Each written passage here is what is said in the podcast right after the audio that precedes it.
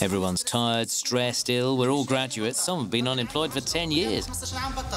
It's been seven years since the people of Tunisia overthrew their president and launched the Arab Spring. And while the country has avoided war and counter-revolution, its successive leaders have not been able to deliver on what made the people rise up in the first place, lack of jobs and lack of opportunity. Now the young people of Tunisia are fleeing again. More than 5,000 of them risked their lives on the dangerous crossing to Europe last year, more than five times as many as in 2016. Corentin Bainier went to find out why. Young Tunisians on the boat carrying them towards Italy, filled with joy to be finally leaving their country behind. Others are thrilled when they reach the Italian shoreline. These images, taken between July and November 2017, show a new tide of illegal emigration from Tunisia to Europe, at levels not seen since the 2011 revolution. Like many others, Nasir, aged 28, hoped to escape the chronic unemployment. On October the 8th, a trafficker took him to a house on the island of Kerkennah, one of the main departure points for illegal crossings. He spent the night there, but the journey was short-lived. We went to the beach. There were inflatable boats waiting. They took us out to sea and joined a big trawler moored offshore. In the house, I had found a life vest. I put my coat over it so the others didn't see it. I didn't want people to fight over it. Everyone would have wanted to take it. The trawler set off for Italy, but shortly after departure, a Tunisian Navy vessel drew up alongside it. It backed up for about 200 meters. Then it came around the right-hand side and hit our boat. The boat tipped over and we started to drown. Oh, thank God I was wearing my life vest, which is what saved me. But I saw my friends and acquaintances around me, all dead. Of the 90 passengers on board, 40 died. The survivors believe the collision was deliberate, but the government deny this and refer to the ongoing investigation. Thank God.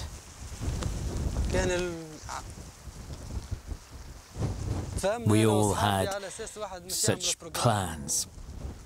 And, well, here I am.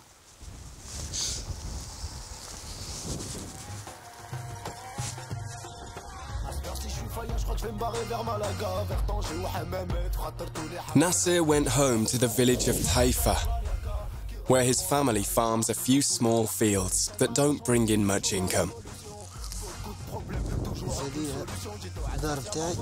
Eight family members sleep together in this small room. Let me show you. This is our land. We can't farm it because we don't have any money. We've applied for a well to be dug. You need to pay someone off if you want things to get done, though. Look at the quality of this soil. It is good land, great for farming. You can plant whatever you like and it will grow. But we don't have any equipment. That's why I wanted to travel abroad, to bring back some money to farm this land. You know people who've made it to Europe. What do they say about life over there? Even when they come back, they don't tell me about the problems they face. I have good friends in Strasbourg who send us photos showing how they live. Photos of restaurants and uh, cars surrounded by girls, money, euros. Nasser's family offers us lunch. His father didn't want him to go to Europe, but finally gave in.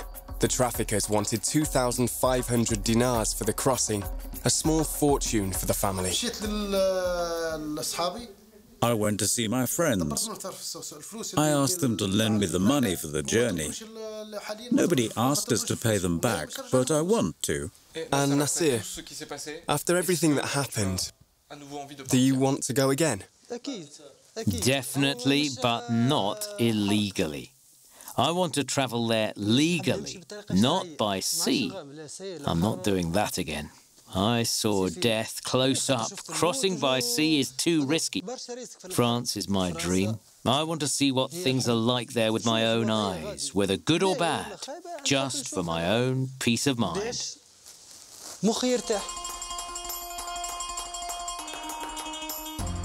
A few kilometres away in Bir Ali Ben Khalifa, 13 young men from this town died in the collision, and local people are angry with the Tunisian Navy.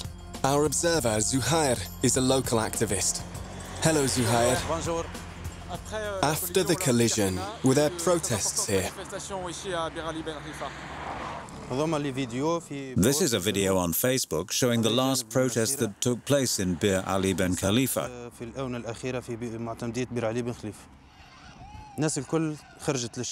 Everyone came out to make their voice heard, but nothing has come of it so far.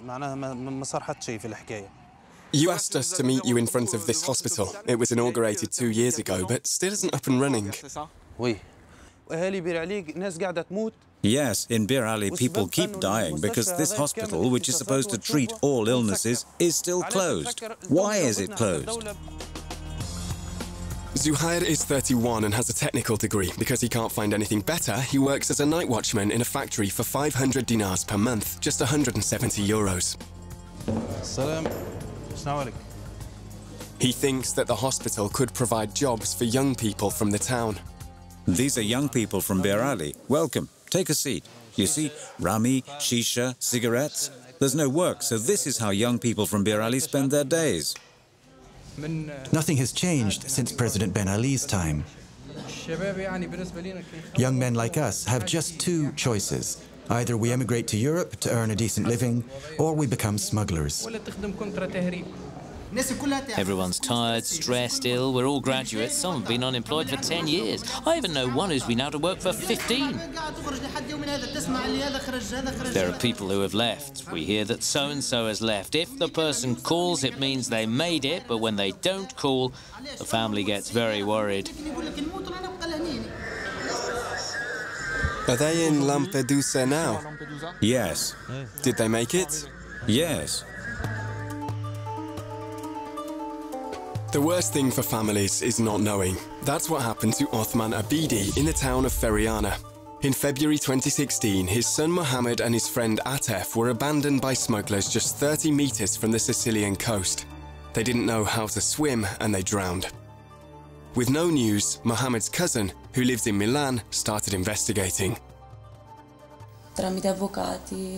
We called lawyers, friends, we used Facebook, we looked everywhere, with help from lots of people who helped us to spread Mohammed's story. They helped us to look and to share on different Facebook groups and pages. We didn't know if he was dead or alive. Hanin and Mohammed's father visited reception centres and prisons. The Tunisian consulate referred them to the Italian police and the police to the consulate. After a year, the police found photos of two bodies recovered from the boat Mohammed and Atef had been on. The two bodies had been placed in unmarked graves. That is Atef in Siculiana, when the police showed us the photo on the computer. The photo of the other body can't be shown on TV. I was asked to do a DNA test so they could compare my DNA to that of the body. I didn't recognize the second body. It was unrecognizable because it had stayed for two weeks in the water. 18 days later, we got the results, and I learned that it was my son. Mohammed's body was eventually repatriated to Feriana in October, a year and a half after he left. His family feel that the Tunisian authorities did little to assist them and provided no financial help. During our report, none of the government officials we contacted responded to our request for an interview. Some Tunisians are trying to warn young people of the dangers, like Shaka Sassi, founder of a group that focuses on the realities of the dangerous crossing and the uncertain future in Europe.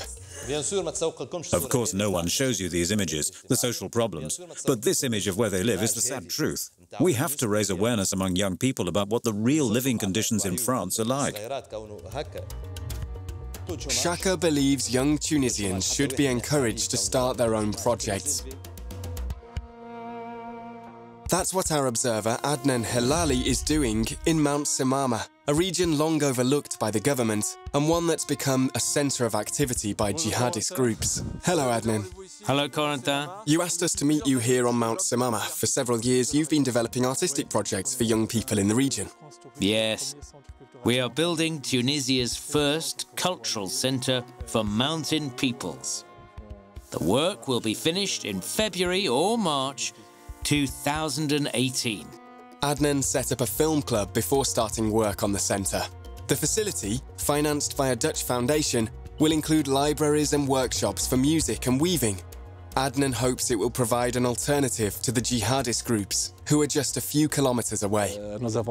We designed this centre as a place to promote modernity and progress. We have to eradicate this scourge using arts, culture and human intelligence. Is it also a way to keep young people in the region?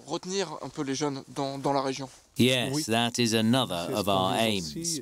We can't create the European paradise they're dreaming of, but we can allow them to earn some pocket money and even, perhaps, make a living.